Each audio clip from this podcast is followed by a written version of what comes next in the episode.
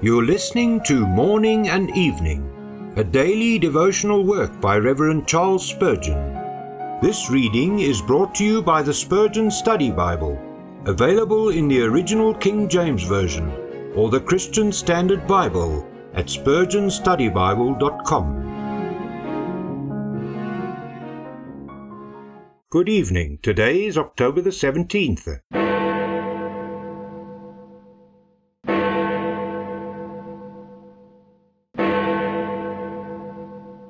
He shall gather the lambs with his arm.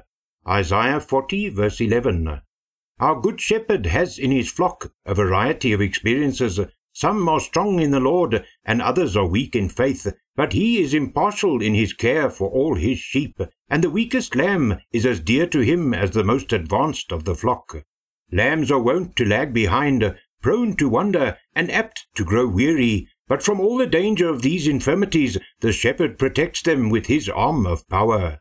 He finds newborn souls, like young lambs, ready to perish. He nourishes them till life becomes vigorous.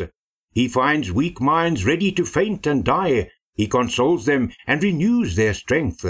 All the little ones he gathers, for it is not the will of our Heavenly Father that one of them should perish. What a quick eye he must have to see them all, what a tender heart to care for them all! What a far reaching and potent arm to gather them all! In his lifetime on earth he was a great gatherer of the weaker sort, and now that he dwells in heaven, his loving heart yearns towards the meek and contrite, the timid and feeble, the fearful and fainting here below.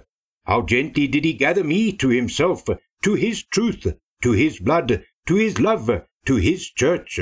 With what effectual grace did he compel me to come to himself? Since my first conversion, how frequently has he restored me from my wanderings, and once again folded me within the circle of his everlasting arm.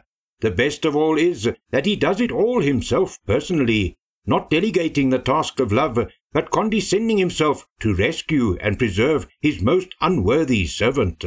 How shall I love him enough or serve him worthily? I would fain make his name great unto the ends of the earth, but what can my feebleness do for him? Great Shepherd, add to thy mercies this one other, a heart to love thee more truly as I ought.